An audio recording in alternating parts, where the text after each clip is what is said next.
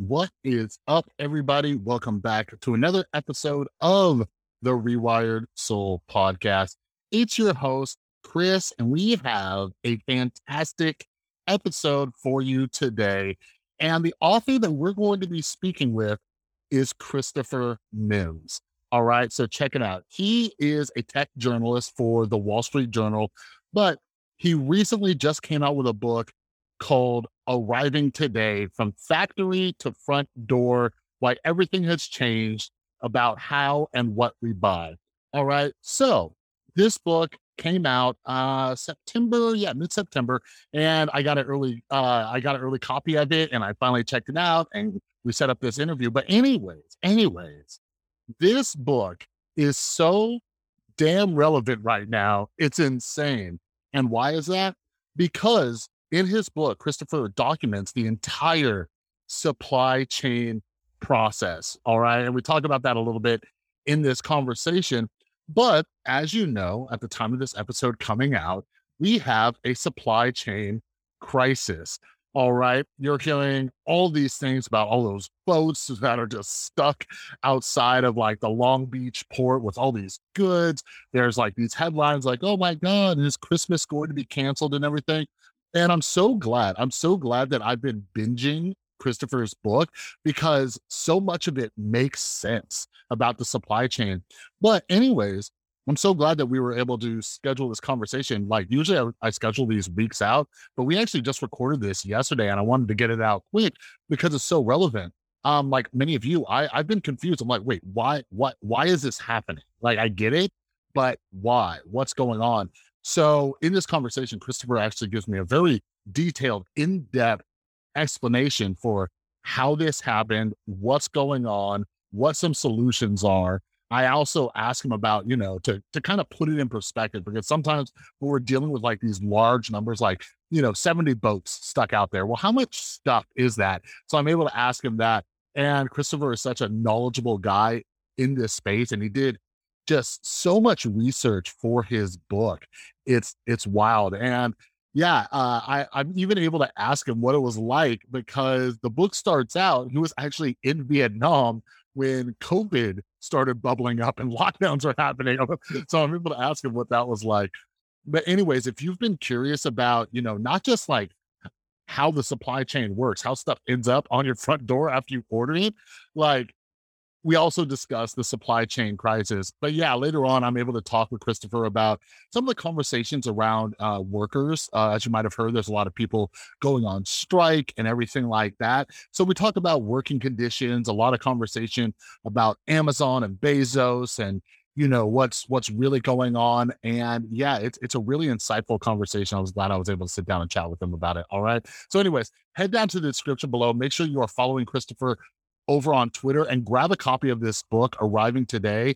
Like I didn't know if I was going to enjoy his book, but I have learned so much. It's really, really interesting. Just all of the research that he's done about this. All right. But anyways, before we jump into the conversation, in case you forgot, or in case you didn't get the memo, down in the description below, not only should you be following me on Instagram and Twitter at The Rewired Soul, that's linked down there, but I have written and released two brand new books, all right, and they are 100% free, okay? They're about mental health, addiction recovery, just dealing with this crazy world. Aside from some of my personal experience and stories, I also intertwine a lot of the evidence-based research that comes from all these books that I read on psychology, philosophy, and just human behavior in general. So if you are interested in that, the books are free. Head down to the description and feel free to share it on social media, because you never know who out there is struggling or suffering in silence. All right, but anyways, without further ado, here's my conversation with Christopher Mims about his brand new book, Arriving Today.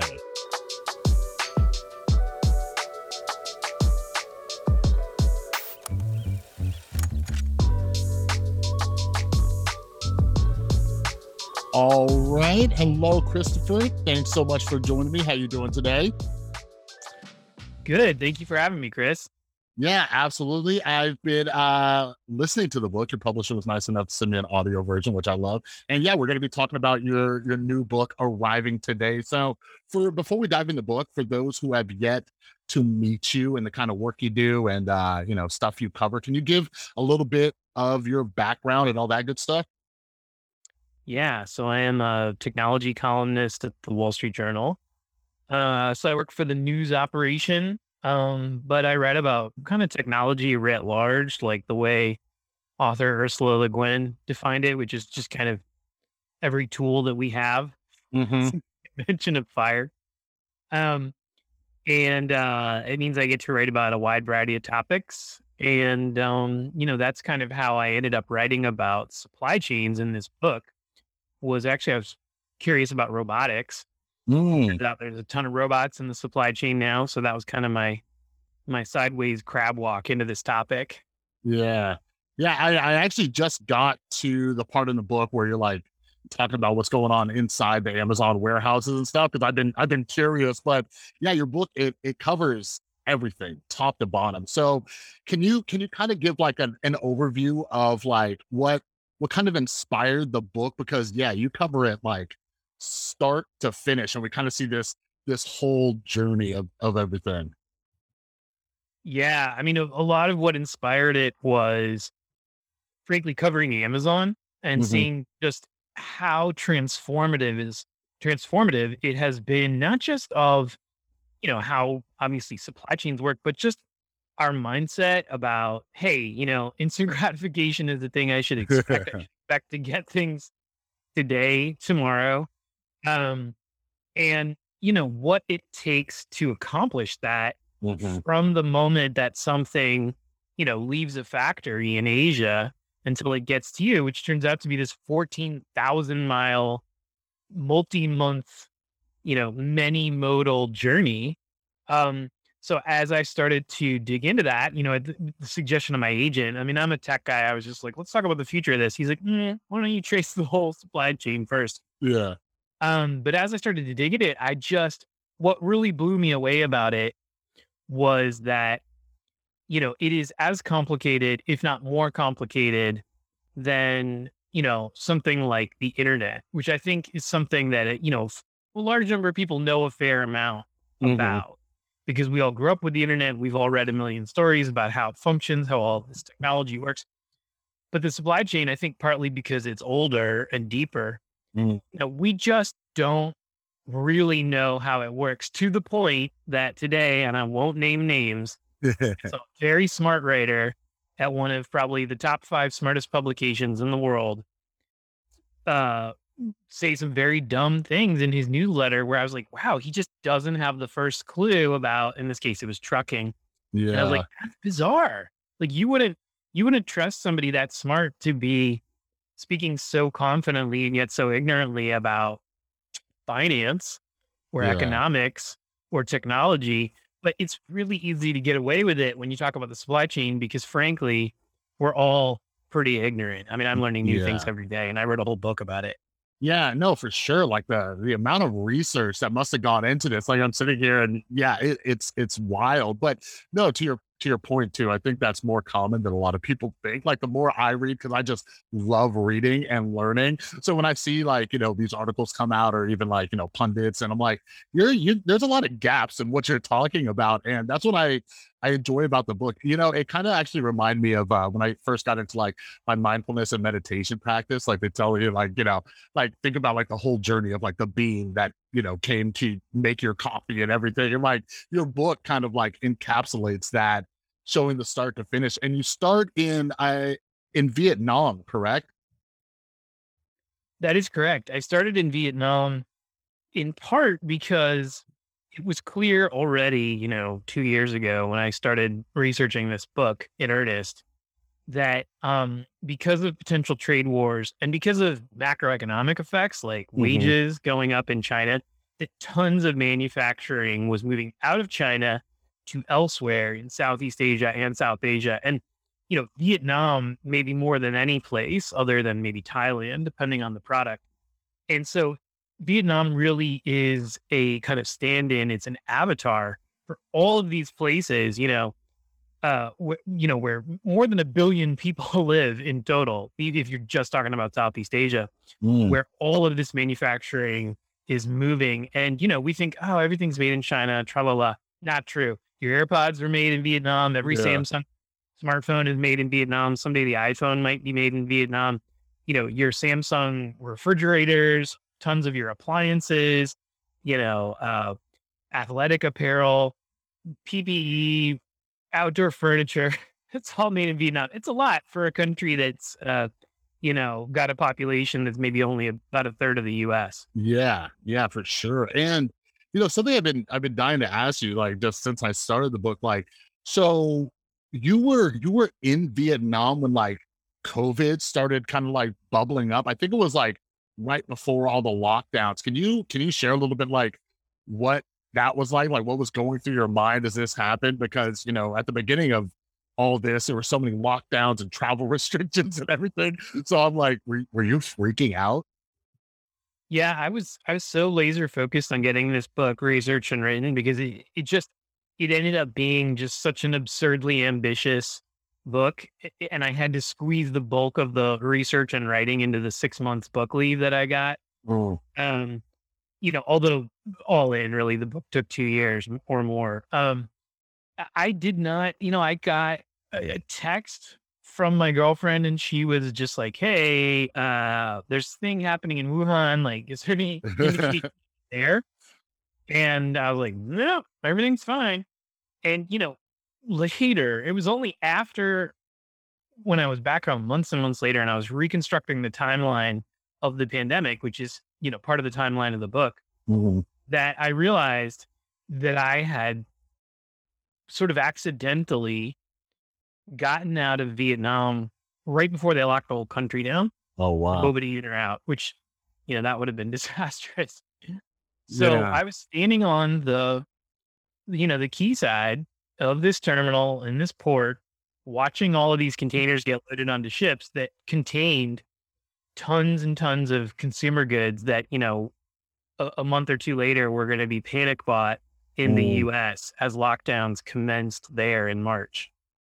Yeah. And so I'm curious too, because, the writing process is different. You say like it took about 2 years, and in the book, like, I want people to go check it out, but like it sounds like you visited a lot of places, you hung out with like truckers and like, all these different things.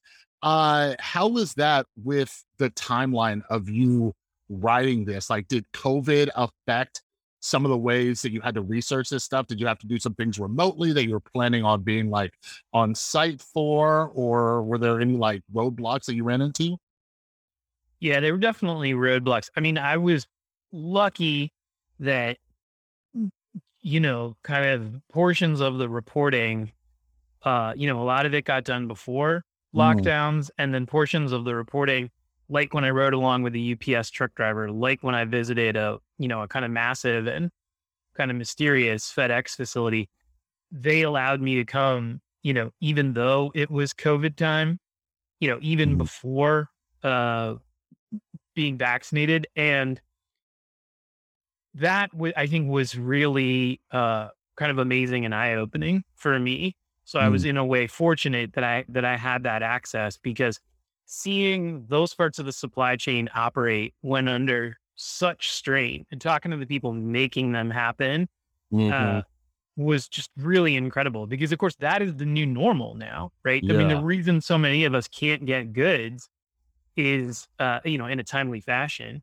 is that that's the new normal, right? Like all these supply chains are now putting through more material than they would, in the past during peak season, during the holidays, but they're doing that every day. Yeah, no, it's wild. And yeah, just the other day, especially with like current supply chain things, which I want to talk to you about too. I had to kind of like temper myself. I'm like, where is this? Or why is this taking so long? Because we've been trained, for all this like instant delivery and all these other things. And, even reading your book over the last few days, it's opened my eyes to everything that's going into it and all that. But yeah, so with with your book being all about like this, the supply chain, like right now, as we're speaking, massive crisis, right? Like a bajillion ships sitting outside of like Long Beach and all that kind of stuff. Like I have been keeping up with it somewhat, but I got the expert right in front of me. Like, can you kind of break down what's going on with the supply chain and all that kind of stuff? Yeah. I mean, the real question is, where do you want me to start? Because so much is happening at every node of the supply chain. Really? Hey, wherever you want to start, because the extent of my knowledge is like, there's a bunch of ships just sitting out in the ocean for some reason. And I'm like, okay, so where did this start? What's the solution? Where are we headed? You know, I heard like Biden mention it a little. So as much information as you feel is needed for me to comprehend it. Well, let me take you on the journey of the book, which is really literally from the factory to the front door. What I'm going to overlay on it, some of which is in the book and some of which couldn't be in the book, because literally this is information that entered my head, a week ago, or developments that are happening now. So let's do like the director's cut now with all the bottlenecks that are in place. So, so here we go. All right. Let's start in, China or Southeast Asia. We have to distinguish in the supply chain between bottlenecks in the transport of goods and bottlenecks in production. So a lot of times people will say, oh, there's a chip shortage, and they're kind of conflating at that point the transportation function of the supply chain and the manufacturing portion. That's obviously a manufacturing issue. There's too much demand. But compounding that is the fact that in China, you have what's called a zero COVID policy, which means, if they find at a factory or at a port, somebody has COVID, they will shut the whole thing down for a week, a month, whatever it takes. This zero COVID policy has been duplicated elsewhere, Malaysia, Vietnam.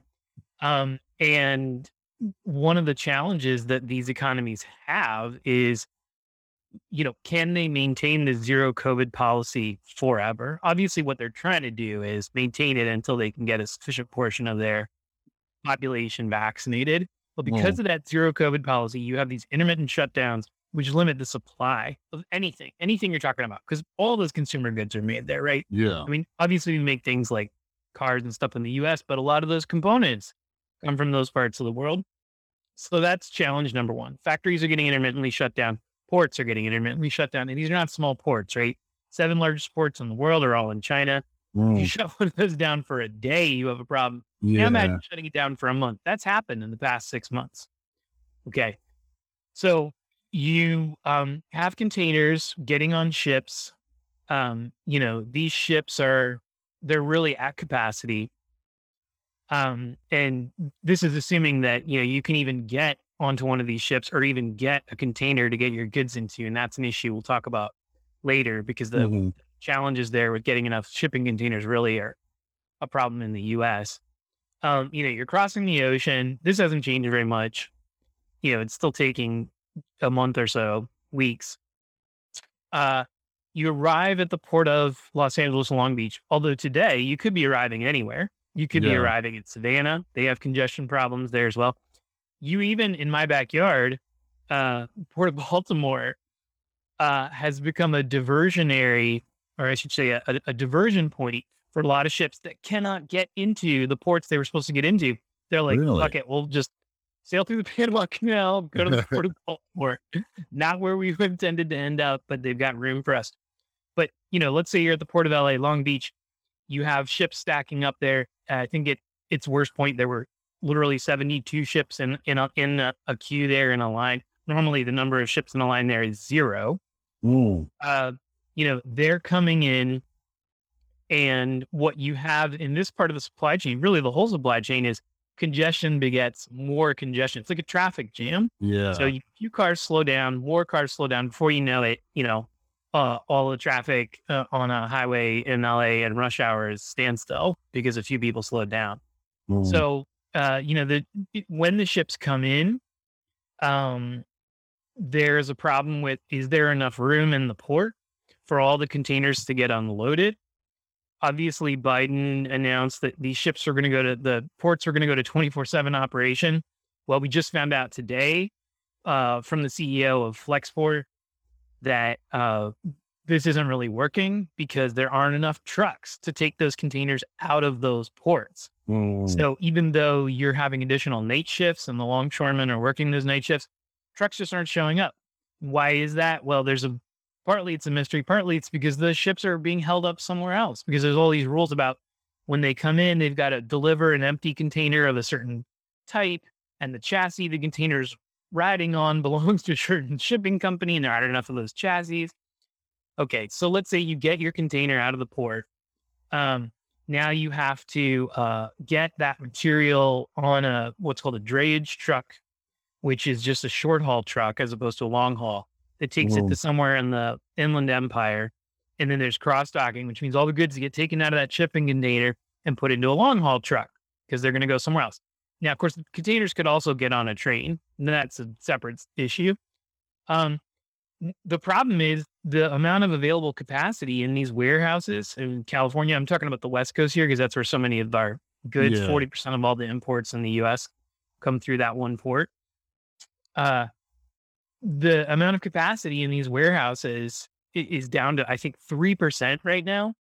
So even if you run this huge gauntlet, there isn't even room in these warehouses for your goods to transfer or to rest even for a moment. Before they're going to go to a distribution center. Now, let's say that a distribution center is what would take your goods to retail, like Walmart or someplace like that. But let's say it goes to a fulfillment center. That's the e-commerce equivalent of that. So, okay, your goods made it onto a long haul truck. Well, now an issue is there aren't enough long haul truckers. This is an issue we hear about fairly frequently. It's gotten worse because long haul truckers are paid by the mile. There's so much demand to move goods from west to east in the country and not so much demand to move goods from east to west because we're not importing as much from the east. We're not making as much in the east that, you know, you're having record number of truckers just refuse to take loads from the West Coast because the way that whole system works, it's not a top-down system. It's all just truckers trying to string together one job after another, getting paid by the mile. You know, their services are kind of being managed by, you know, big freight companies like C.H. Robinson, which are just, it's the most manual industry in the world. It's people on the phone just trying to like get truckers to go to warehouse A and take goods to warehouse B and all that. Okay. Maybe your goods finally are in a fulfillment center. Now, if it's an Amazon fulfillment center, you know, those are running pretty well, but one of Amazon's challenges right now is they have, you know, historically had a very high turnover. Now, it hasn't been a problem for them for the same reason that very high turnover has been sustainable in industries like fast food, for example. If you have 100% turnover in an industry like that every year, which means every year your entire workforce changes over on average, in a quote unquote normal economy in the United States of America, that's fine because these systems are just kind of built to chew through low wage workers. And that doesn't work now, right? Because of the Great Resignation. So this is why Amazon is advertising, you know, $3,000 signing bonus and $22 an hour. Oh, wow. You remember? It was like 2 years ago. Jeff Bezos saying, we're setting the new standard, $15 an hour. That's gone. If Amazon wants to compete with everybody else, that's what they've got to pay. They also, by the way, are trying to hire 150,000 seasonal workers. It's not clear that they're going to be able to do that. That's how they handle the Christmas rush. So buy your Christmas presents early this year. Yeah. All right. So we've all gotten used to shopping from home. There is record demand because, of course, since May of 2020, you know, Americans really went shopping. Like all that money that we spent on going out, eating out, entertainment, vacations, it's all been pushed into goods. So when you have a shift that big that represents hundreds of billions of dollars in consumer spending, you know, and a behavioral shift of unprecedented size where everybody is doing what some wonks have called, you know, home insourcing, right? Like everybody's got to have their home office set up. If they're a white collar worker as a privileged working from, they got to teach their kids at home, all that stuff that happened. There has been so much record demand that even the expansion, Amazon's massive expansion, you know, they added maybe 50% to their workforce over the past 2 years is not enough to keep up with that demand. Okay. Yeah. Now these goods are getting onto a last mile truck. So we're talking FedEx, UPS, very rarely DHL. hugely now, of course, Amazon's own network of trucks. When you see those gray Amazon trucks with the blue Amazon logos rolling down your street, that's Amazon. Those workers don't work directly for Amazon, however. They work for a small, it's like a franchisee. It's like a local small trucking company, last mile trucking company that then contracts with Amazon. FedEx uses the same model. One reason they do it that way is that Amazon then is not legally liable if one of those trucks gets into an accident, which we know from other reporting happens.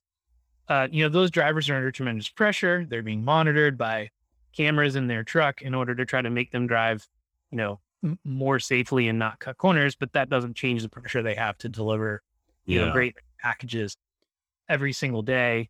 And there as well, you have challenges with the labor shortage where, they have to, keep raising wages in order to get people into that segment. If you look at the jobs reports quarter after quarter, a really interesting thing to me is you've lost a ton of jobs in hospitality.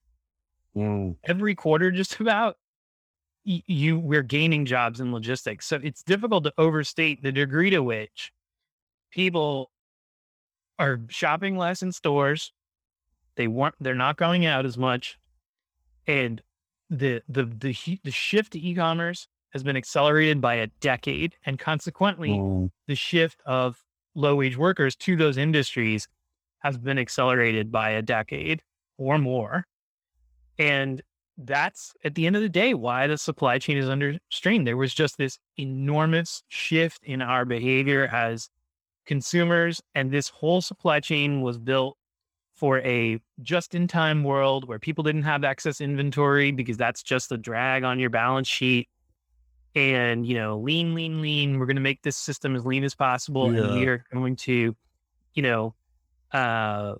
not have a buffer of goods or capacity, and no one was prepared for what happened. If anything, everybody thought at the beginning of the pandemic, it was going to be like the Great Recession of 2008, demand would crater, and they all kind of pulled back on their orders of everything. And the opposite happened.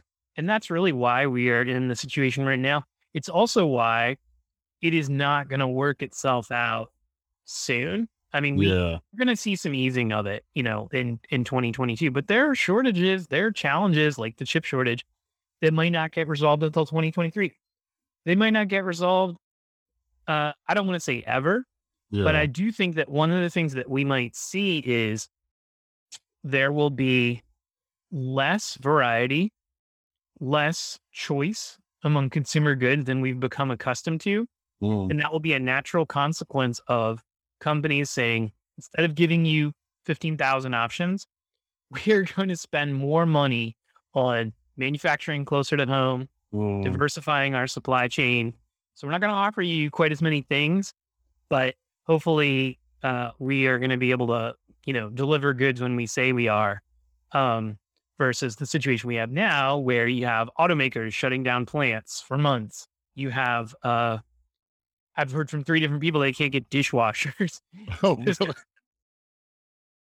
Yeah, that's wild. And there's so much packed in there, and I'm so glad I have you here because this is all so relevant right now. And to me personally too, as I hear you share this, I one of my main things I love to learn about is just trying to understand human behavior and all that kind of stuff. And one of the topics I'm really interested in is expert predictions. And I think just everything you laid out, right? There's so many people who try to predict the stock markets and all sorts of stuff. And what you're talking about right here, nobody could have predicted this, because you get these clogs and then it affects all these other things. And that's really interesting to me. But I don't know, when I think about those 72 shifts, and by the way, everybody listening, basically everything you explained, so much of it made sense too, because I've been binging your book. So parts where you're talking about the truckers and everything like that, I'm like, oh yeah, it makes sense. But with these shifts, dozens of ships in the out there outside of LA, and you get into all the different sizes of the shipping containers and everything like that. Can you kind of put in perspective for the people listening how much stuff is actually being held up? Is it a Best Buy worth of stuff? Or is it like, you know what I mean? Because you talk about these ships like big as like football fields. So what's a good like analogy for how much stuff is being clogged up right now? Yeah. Well, I mean, we can do the math right now. The biggest of these ships carry the equivalent of 10,000 40-foot containers. Gene Soroka, executive director of the Port of Los Angeles, has said that one of the things that's exceptional about the Port of LA is that more containers are transferred off of those ships every time they come into port than at any other port in the world, which just shows you what an insane trade imbalance we have with China. In other words, like, even though China has the biggest ports in the world, when those ships arrive in America, basically they are just disgorging almost their entire contents, because it's just all crap that we bought from China and from Asia. So, I think that he said on average, every single one of those ships, they're taking off the equivalent of 5,540 foot containers. So multiply, 5,500 times the number of ships waiting in line.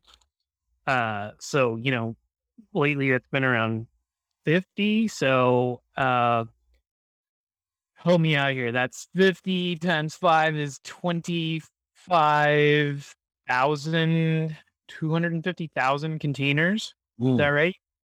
Something like that. I'm trying to pull up a calculator.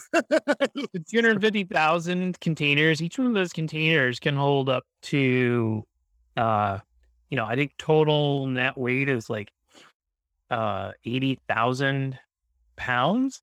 Yeah. So, when a ship disgorges that many containers, I would say it's probably several Walmart's worth of stuff. That's crazy. And, so, I can't estimate this to closer than maybe an order of magnitude, but you're talking about, hundreds of Walmart's worth of stuff. Yeah. And the thing is that it's not just, it's very spiky in terms of, you can't get some stuff, but other companies are doing just fine. So it's not that like, every Walmart has 10% fewer goods. It's like every IKEA literally has 10% fewer goods. That's what their CEO said. He said about 10% of their inventory is missing from stores right now. Plus there's some things you cannot get for love or money, because some shippers who were used to cheap shipping, who were used to being able to, book their shipping just a few months in advance, cannot get space on these ships or cannot afford current shipping costs at all. Yeah. And so maybe you can help me understand this, because this has been on my mind a lot. Like, there's so much going on, and this is like a realm where I'm not as educated. Like, I'm just now realizing, like, I don't know nearly as much about it. But so with everything that you're talking about, with like these supply chains and like, the people who work at these docks, the truck drivers and everything, but then at these facilities, there's so many workers going on strike. There was a recent report of like just more people leaving their jobs than ever and everything. And for me, it's not adding up. And I'm sure you have some answers to this, because the way I see it, like, okay, cool. Like, worker empowerment. Awesome. Like, hey, I'm going to leave this job. You're not treating us right, or we're going to go on strike and everything. But then at the same time, I'm like, but you guys, like, where is your money coming from? Like, I have a kid that I got to feed. So even if I don't like a job, like, it's like, hey, I got bills to pay. So can you, do you have an idea, like, with all this stuff? Because it seems like the demand for workers is extremely high right now. Can you kind of break down like how this is going on, or the logic behind it? And, or do you know how workers are able to leave and still pay their bills right now? Like, it doesn't make sense. Are they waiting for these companies to like jack up the wages and better working conditions and all that? Yeah, there have been some estimates on this. And if I recall correctly, a recent estimate by a bank, I think it was ING, was like 30% of the workers who have exited the workforce are living off like savings and stimulus checks and, and like be in a situation where maybe it's not that big of a net hit to their income, because they are staying home to take care of kids instead of paying for childcare. I mean, that's one of the really, if you have kids, bizarre things about the American system is childcare costs so much that if you have young children, it can be a wash, one parent working or not. Yeah. If you can afford that. And I think that people have changed their priorities and probably changed their lifestyles and been like, hey, you know what? Maybe I'll move. Maybe I'll live within my means. Maybe I'll move somewhere where the cost of living is significantly lower and one partner doesn't have to work anymore. So that's like a third. So it's a very diverse group of people who are just like, you all can take this job and shove it. I'm living a whole new life. A third of it is probably early retirements, because you have a lot of people who are like, for various reasons, they're like, my priorities have changed, or this job sucks, or I don't want to do this during the time of COVID because I'm old and I'm at risk. Yeah. And then there's like another, 30% where portion of it is just kind of like miscellaneous. Like we don't know. Right. Mm-hmm. So there was some slack in the system to begin with. And I think a lot of people, some of the kind of the great resignation is people just upgrading actually. They're quitting one type of job, and restaurants can't hire enough workers because they're competing with that $3,000 signing bonus and $22 an hour at Amazon. And by the way, Amazon just tip of that iceberg, right? You can get similar money and go work for FedEx, or get similar money and join a union and be treated in a very different way at UPS. So, part of that is that there are other parts of the economy that are sucking up these workers. And I think that the sort of final thing that we have to really keep in mind, it's just a numbers thing.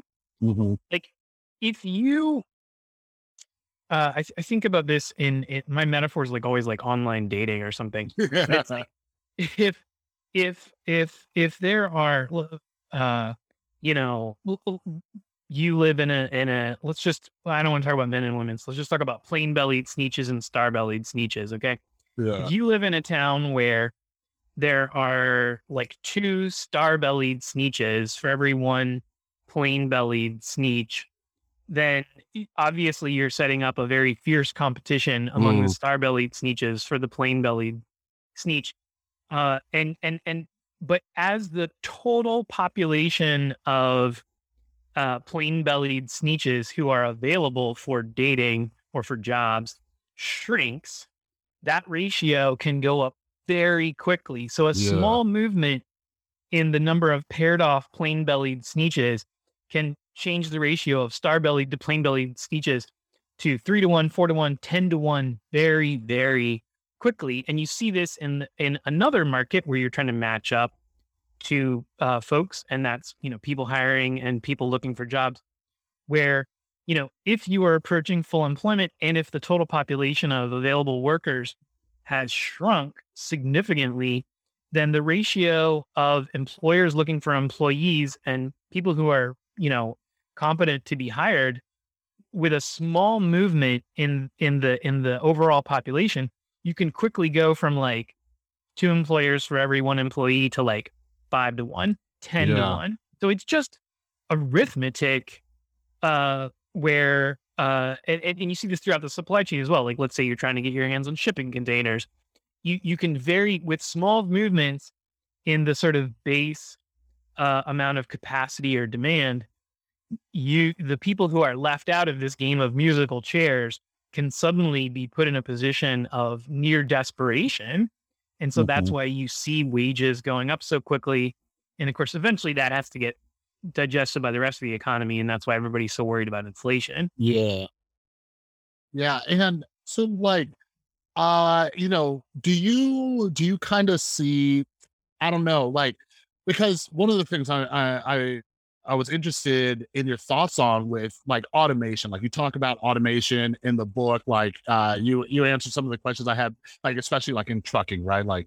I forgot. It was recently where Tesla was hey, we're going to start replacing truckers with these, self-driving trucks. And you kind of touch on it, people outside of Tesla don't think that, Elon Musk is too close to that. But so with this demand for workers, do you see these fears of automation kind of dialing back a little because we're seeing how important people are to kind of get stuff back on the right track in case anything like this happens again? Yeah, if anything, the pendulum has swung completely in the opposite direction. Yeah. And people are like, oh crap, we need a lot more robots. Or maybe the problem is we don't have enough automation. Really? So I do find that a bit ironic. I mean, I think both of those takes misapprehend the nature of automation and how it works. Look, except over the very long term, automation doesn't take people's jobs. It takes over certain tasks. It changes the nature of work. That's what we should be talking about. But here's the funny thing about automation.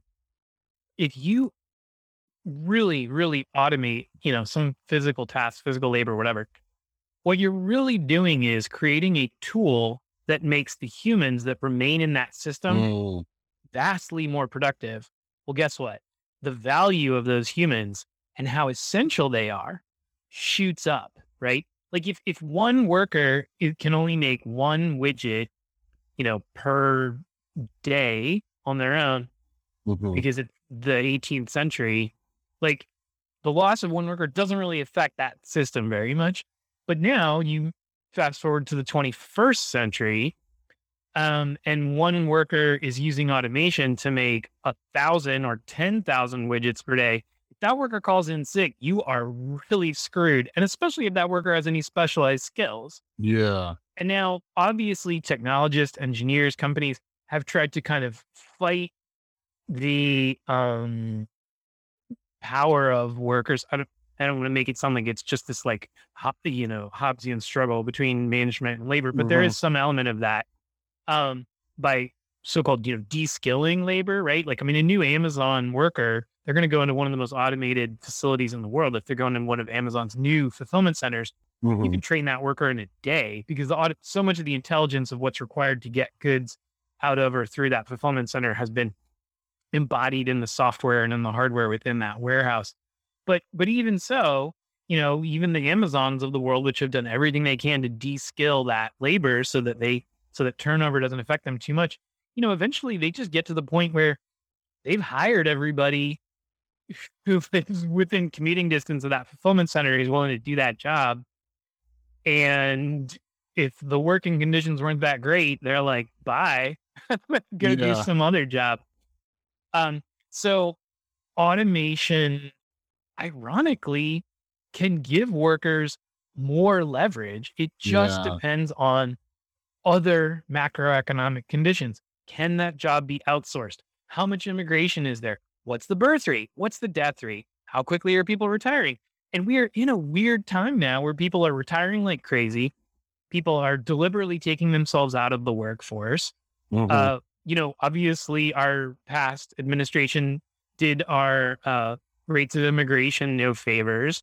You know, we did a bunch of other weird things to our economy because of the trade wars that our last administration launched. So there are like dozens of different factors that are just converging to create this insane demand for labor. And that's good for wages, you know, but it could also mean inflationary pressure going forward. Yeah. And it's interesting too, because I recently had Azim Azhar on to talk about his book, The Exponential Age. And he was kind of saying the same thing about, like, you know, automation. It kind of, you know, it, in some ways, depending on what it is, it can actually like empower workers and things like that. But, you know, what I'm wondering too is, like, you know, because you obviously look at, you know, just like people like Bezos and everything like that. Do you see, like, do you think, in your opinion, like, workers are going to start getting some of the things that they're asking for? Because, you know, especially when we were talking about like the supply chain shortages, like a lot of these strikes, like when they talk about like Frito-Lay and, you know, John Deere, you know, whatever's going on, they're talking about these workers working insane hours, minimal days off.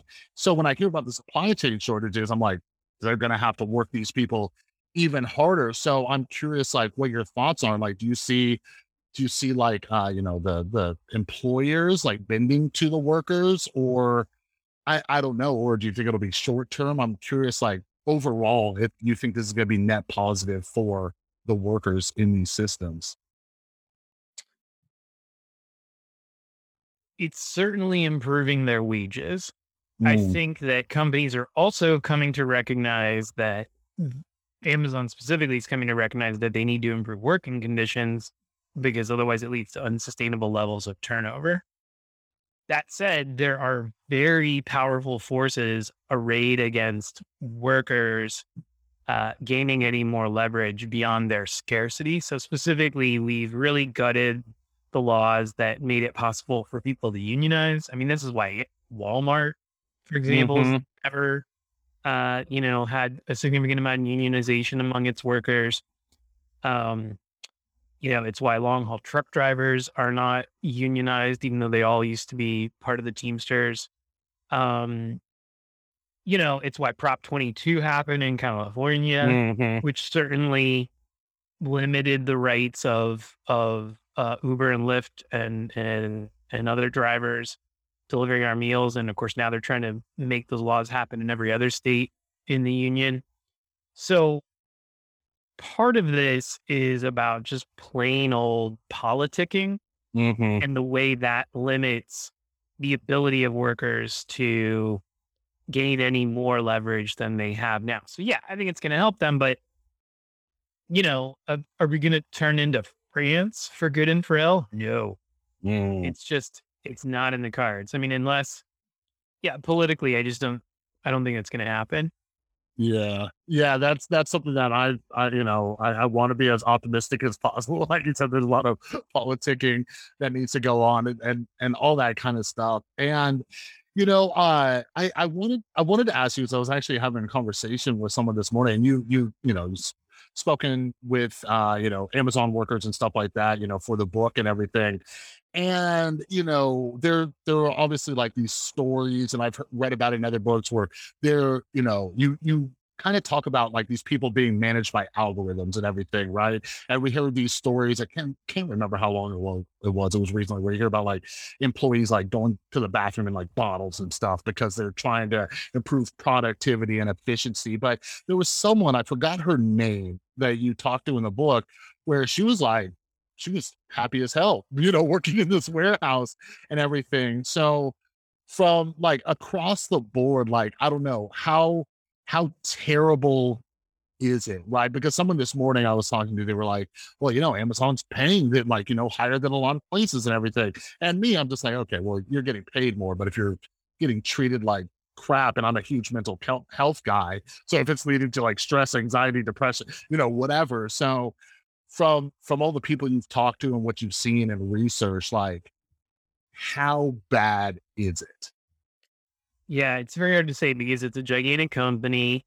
There are every one of these fulfillment centers is different in terms of management. So, I've talked to workers who've said, I worked at Amazon fulfillment center in Edison, New Jersey, and they were some of the best managers I've ever had in my entire life. And I've worked at a variety of places, including nonprofits.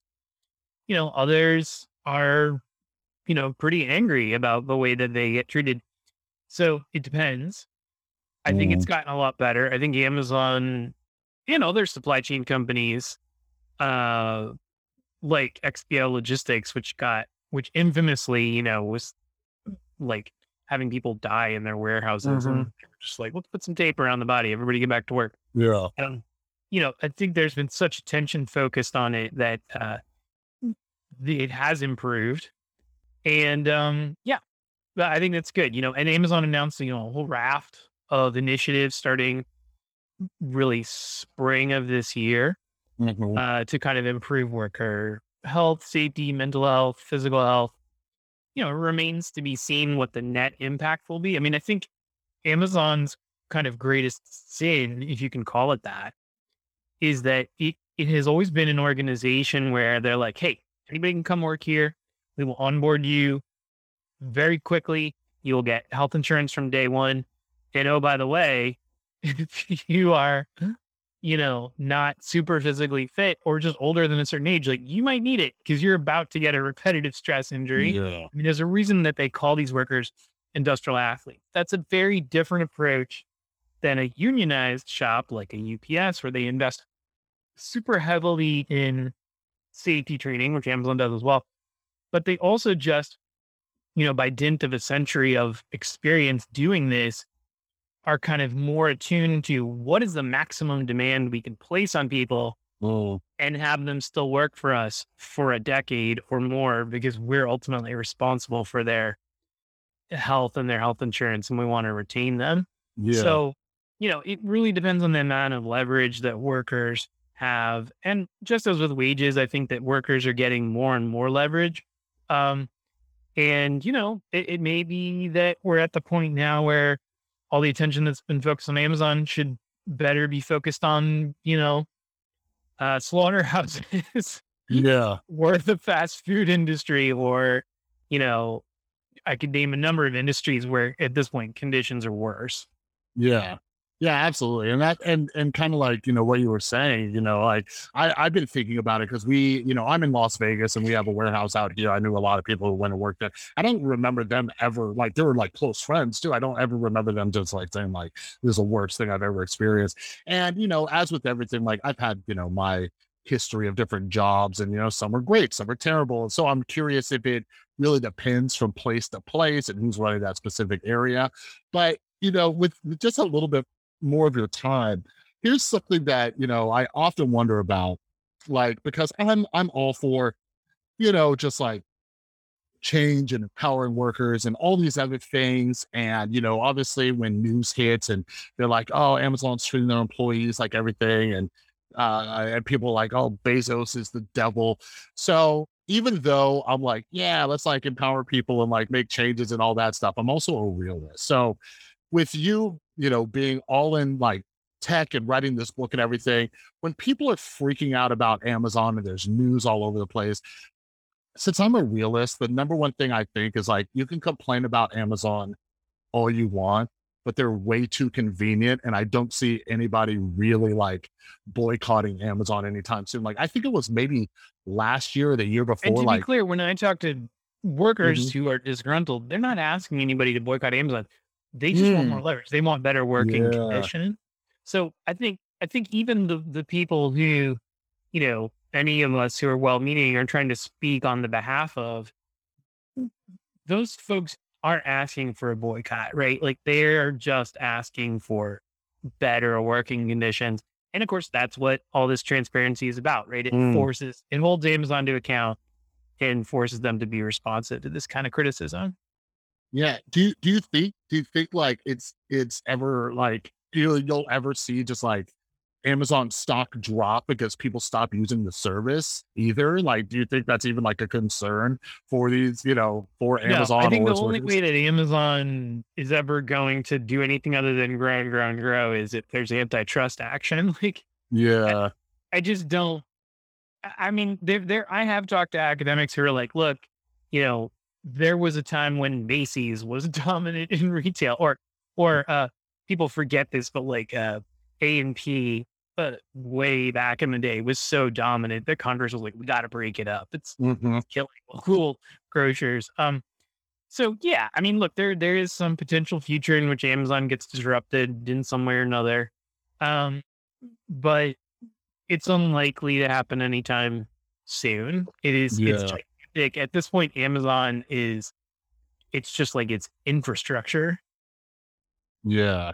Yeah, it's interesting too, because I've been, I was reading about some of the antitrust stuff, and like Amazon being a monopoly.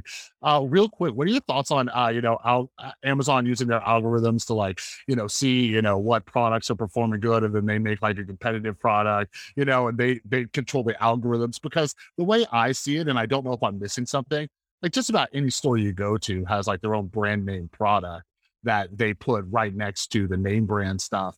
Like, do you see a major difference with this being in the tech space than just like the brick and mortar space? Yeah. I mean, the kind of controversy has been about, are the teams within Amazon who are creating these Amazon house brands using data from Amazon itself in a way that gives them an unfair advantage? And I think that part of that has come from this feeling from a lot of sellers on Amazon that Amazon has sort of behaved in a predatory way. They'll come up with some new innovation and then Amazon will copy it and call it the Amazon Basics version of XYZ, and then kind of wipe them out. So that has been an issue. You know, others at the Journal have reported on that. There's been congressional hearings. I am not an antitrust expert, and I really kind of go back and forth on, you know, what are the correct remedies, you know, if any. I do think, though, that you can have, you know, you don't have to have a total monopoly to have various harms for consumers and for competition, right? Like, let's not forget that while Amazon, you know, is benevolent in the sense that Jeff Bezos' animating philosophy is like, let's give people more and more and more for as low a price as possible. Mm-hmm. That can be detrimental, you know, and is in some ways demonstrably for certain types of competition. And so if you're taking that kind of more holistic view, which I think, you know, Lena Khan at the Federal Trade Commission obviously has for many years, and now is in a position of power there, then, you know, you can come up with all kinds of remedies that might be fairly creative and beyond what I could imagine in order to, I don't want to say rein in, because that implies just like, oh, we don't like that this company is big, but, you know, do things that in a positive way promote competition. Because look, I mean, there's nothing that the government is going to do, or it seems very unlikely that it's going to have a significant negative impact on Amazon. It's more like, well, we don't like this practice or that practice, or we think this is harmful to competition, so let's curb that. Yeah, no, yeah, well said. Yeah, it's interesting to see how this all plays out, just like the way technology is changing everything, and they're trying to catch up, even, you know, in the social media space. But yeah, Christopher, I really appreciate you coming on. Like, your book is more relevant than ever, just right now, just, you know, with COVID, but the supply chain stuff. And I learned a ton, not from the book, but just this conversation. So for everybody who wants to learn more and kind of learn this, like, start to finish, like, process, the book is currently out. So 2 questions. Is it available everywhere? Like, has it been released internationally? And also, like, where can people find you to keep up with your work and coverage of everything else going on? Yeah, I believe that the book is available everywhere, I think. And I mean, somebody sent me a snap from the English language section of a bookstore in Berlin. Oh, okay. And there's a special paperback version already in India, where I guess they often sell paperback versions of hardback books that come out in the West.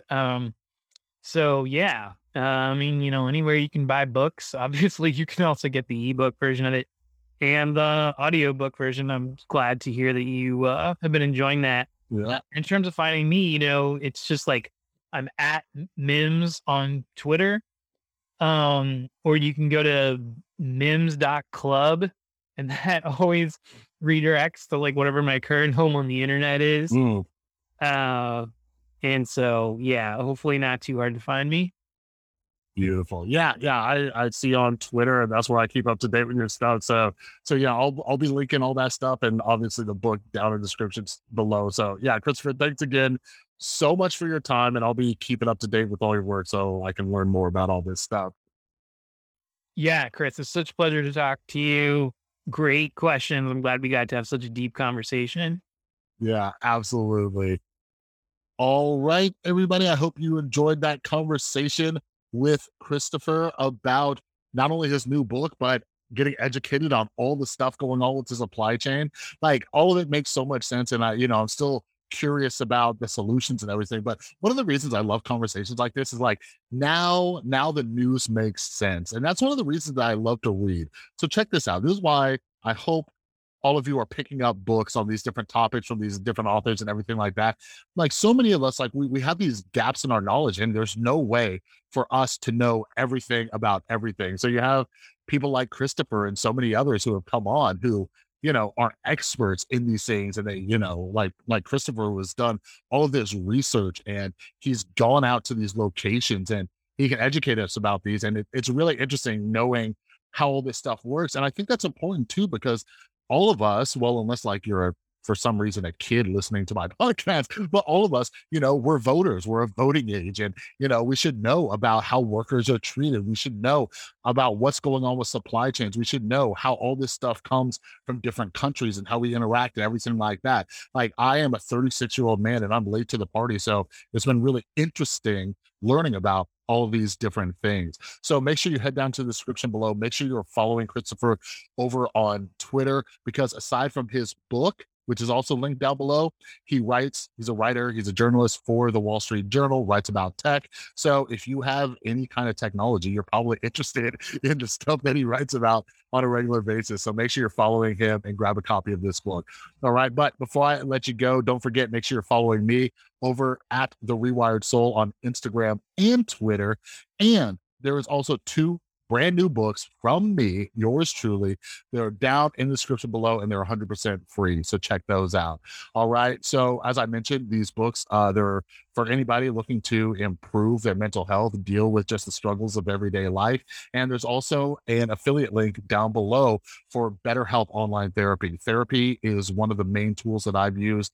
I personally use BetterHelp. So if you want affordable online therapy, feel free to check out that affiliate link. All right. So another huge thanks to Christopher for taking the time to come on. And I hope you guys check out his book. And yeah, that's all I got for you this week. I'm going to take the weekend off, hang out with the kid and all that. So I hope you have an amazing weekend. And I will see you on Monday with a brand new episode. Next week, it's going to be wild. There are a lot of brand new books coming out. And one of my interviews is actually with John McWhorter. He has a brand new book out. And I also have Anushay Hussain on to talk about her new book about how women's healthcare is like literally killing women. We have a bunch of great episodes coming out next week for some brand new books. So stay tuned.